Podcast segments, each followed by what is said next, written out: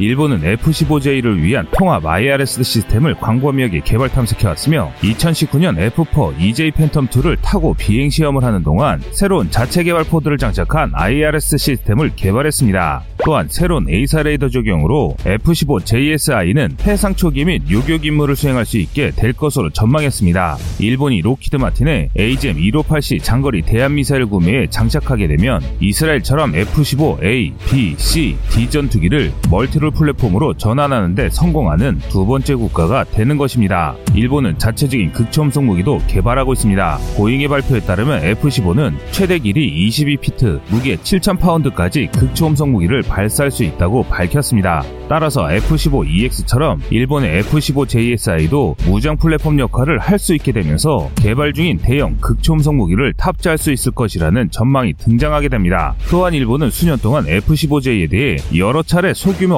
업그레이드를 실시했지만 대부분은 예산과 정치적 문턱을 넘지 못하고 좌초했습니다. 그나마 최근 몇 년간의 노력의 성과로 F-15J는 링크 16 데이터 링크 연결을 얻어냈으며 일부 항공기는 조종사가 JHMCS로 알려진 조인트 헬멧 장착 cueing 시스템을 착용할 수 있게 되었습니다. 일본은 최근 중국 군용기들의 공역 침범에 직면해 있으며 F-15J에 의해 수행되는 스크램블의 수는 계속 증가하고 있는 추세입니다. 업그레이드를 통해 강화된 F-15J는 일본의 차세대 스텔스 전투기 가 2030년대 중반까지 개발되어 항공자에 대해 미쓰비시 F-2 전투기를 대체할 때까지 일본의 공중전투 능력을 메우는데 도움이 될 것으로 기대해왔습니다. 지난해 8월 국내 한 언론 매체는 F-15J가 F-15JSI로 개량한다는 외신 보도가 있었습니다. 이 보도로 인해 한국의 F-15K가 동북아 최강의 전투기라는 허울 좋은 이름은 더 이상 통하지 않게 되었다며 당장 F-15K도 업그레이드를 추진해야 한다고 연이은 보도가 줄을 이었는데요. 또 이 매체는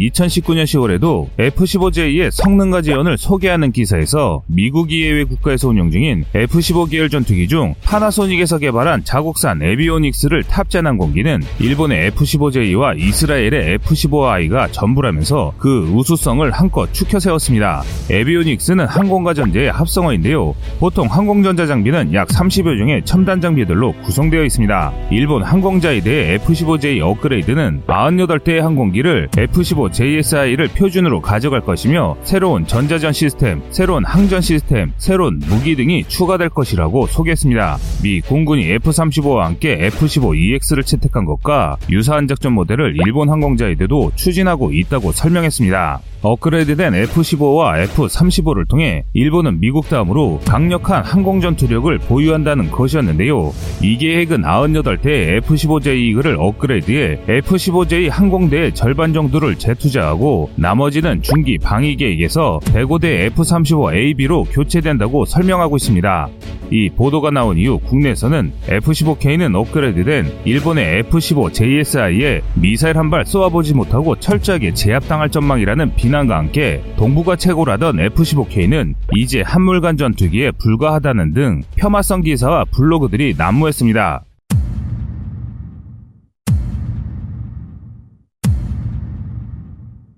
그런데 지난달 일본 니온 게이자이 신문은 일본 방위성이 2020 회계연대 예산에 포함했던 F-15J 개량 사업 비용 390억 엔을 집행하지 않은 데 이어 2021년도 국회 통과 예산에는 관련 비용을 아예 반영하지 않았다고 보도했습니다. 일본은 또 최근 투퍼라서2 외교안보 회담에서 F-15J 업그레이드 비용 절감을 논의했다가 거절당하자 사업을 전면 재검토하겠다고 밝히고 있습니다.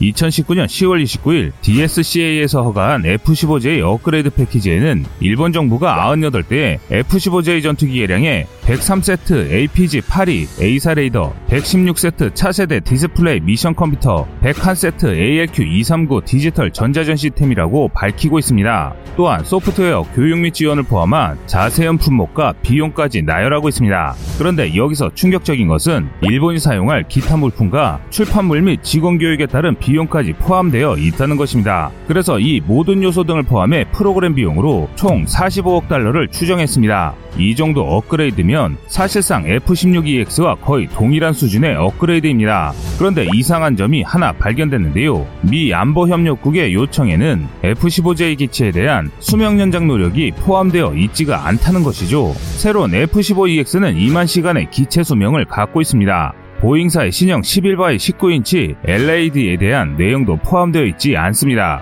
쉽게 말해 볼펜 하나, 출판물 하나까지 비용에 들어갔는데 정작 중요한 기체 수명 연장 사업은 이번 업그레이드에 포함되어 있지 않고 적과 교전 시 우위를 점할 수 있는 신형 디스플레이 도입도 불분명하게 추진하고 있다는 것입니다. 미화 45억 달러면 약 5조 원에 육박하는 엄청난 금액입니다. 그런데 이제 수명 주기가 다해가는 F-15J의 항전 장비만 최신의 부품으로 바꾸고 기체는 노후된 상태로 업그레이드하면 얼마 지나지 않아 수명 연장 작업을 또 추진해야 합니다. 이는 당연히 막대한 비용이 또다시 들어간다는 얘기이고 여기에 더해 신형 디스플레이까지 빼놨다는 것은 분명한 금나누기라고 할 수 있습니다. 즉 미국은 일본을 자신들에게 무한정 돈을 주는 ATM기로 생각하고 있는 것입니다. 문제는 미국산 무기 개량이나 유지 보수에는 항상 높은 비용이 따른다는 것입니다. 그것도 합리적 수준을 훨씬 초과해 거의 폭탄 수준인데요. 반면 일본이 일부 자국산 기술을 적용할 것 같으면 미국은 이 또한 천문학적인 비용 추가로 연결시켜 버립니다. 일본 국산 무기들의 터무니없는 가격은 잘 알려진 사실입니다. 결국 F-15J 98대 업그레이드에 소요될 것으로 추산되는 비용은 45억 달러 플러스 알파라는 것입니다. 정확히 말하자면 얼마가 될지는 일본 관계자도 모르는 상태란 것이죠.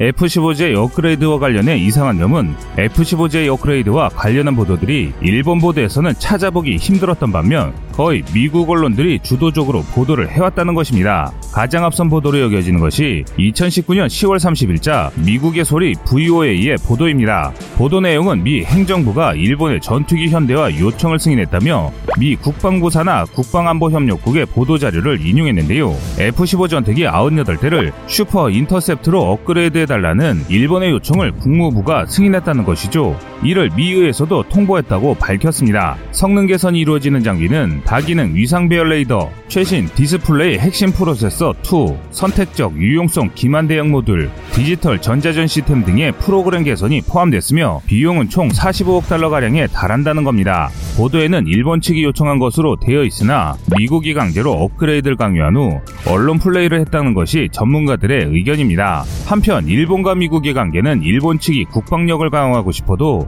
미국의 승인이 없이는 마음대로 군비 증강을 하기가 어려운 패전국의 지위가 유지되고 있습니다. 일본 정부의 말로는 자신들이 자발적으로 한 것처럼 발표를 해왔지만 이면에는 미국의 셈법에 따라 강요 내지는 겁박에 의한 경우가 허다합니다. 도를 넘은 F-35 도입 수량과 도입 결정 과정이 그랬고 지상 배치형 이지스 시스템 이지스 어쇼 철회 과정이 그랬습니다. 또 자체 기술력으로 자국산 전투기 실증 모델을 개발하고도 양사는 포기하기도 했습니다. 일본은 미국과의 공동 프로젝트에는 기술 도둑질이라는 트라우마를 안고 있습니다. 오죽하면 일본은 미국과의 공동 개발 계약 시 전투기 공동 개발에서 얻어진 기술 정보는 전부 일본 방위청에 기속한다라는 문구를 명시했을 정도입니다. 그럼에도 그 과정에서 일본의 첨단 핵심 기술들을 미국이 가져간 것은 널리 알려진 정황들입니다. 겁박과 갈치는 미 군수산업이 갖는 생리적 현상에 가깝습니다. 일본이 터무니없이 높은 업그레이드 비용과 또 기술만 빼앗기게 될지도 모른다는 불합리한 계약 조건 때문에 현재 일본 정부는 F-15J 업그레이드 계획을 유보한 상황입니다. 미국의 과다 비용 청구 문제는 어제 오늘의 일이 아닙니다. 그런데 일본의 업그레이드 비용이 난항을 겪자 엉뚱한 불똥이 한국에게 튀었습니다. 또 연일 국내 보도를 통해 F-15K 업그레이드 소식이 들려오고 있기 때문입니다. 당연히 일본 F-15JSI와 비교도 이어지고 있습니다. 하지만 현재 한국의 입장은 일본과 마찬가지로 F-15K 업그레이드를 보류한 상황 입니다. 이 때문에 미국은 새로운 전략을 구상하고 있는 것으로 알려지고 있는데요. 업그레이드 비용 축소라는 당근과 향후 우리가 도입할 미국산 무기의 갑질이라는 채찍이 예상된다는 것이죠. 한국은 KF-21을 개발하는 동안 미국으로부터 21개 부분의 기술 지도를 받았습니다. 반면 그 어렵다는 전투기 설계 기술과 4대 핵심 기술들, 항공전자 장비 및 기술, 전자전 장비 및 기술, 그리고 체계 통합 등은 제3국의 지도를 받거나 100% 국산 기술로 개발했습니다. 이미 개발된 기술들은 KF-21 시제기 1호기에 장착되어 시험 기간 동안 검증 과정을 밟게 됩니다. 이후로는 공대공 공대지 무장에 대한 개발 및 체계 통합 과정도 예정되어 있습니다. 종합적으로 보면 단연 미국의 기술이 우위에 있겠지만 일부 기술에 대해서는 한국의 기술력도 미국 못지않게 뛰어난 기술들을 갖고 있습니다. 하지만 아직 한국은 조기 경보기, 각종 유도무기 등 우리의 안보와 직결된 전략무기들을 수입해야 하는 실정입니다. 또한 KF-21의 제3세계 수출이라는 대업이 남아있는 상황입니다. 과연 이런 상황에서 누구보다 한국 상황을 잘 알고 있는 미국이 어떻게 나올지는 안 봐도 그 결과가 뻔히 보이긴 합니다. 하지만 우리의 뛰어난 협상력을 극한까지 발휘해 일본과 같은 호갱이 되지 않고 전략적 동반자로 자리매김할 수 있도록 한국 정부의 주도적 역할이 필요해진 상황입니다. 여러분의 생각은 어떠신가요? 시청자님의 현명한 의견을 댓글로 남겨주시기 바랍니다. 여러분들의 좋은 의견이 좋은 영상을 만드는데 많은 힘이 됩니다. 이상 꺼리튜브였습니다.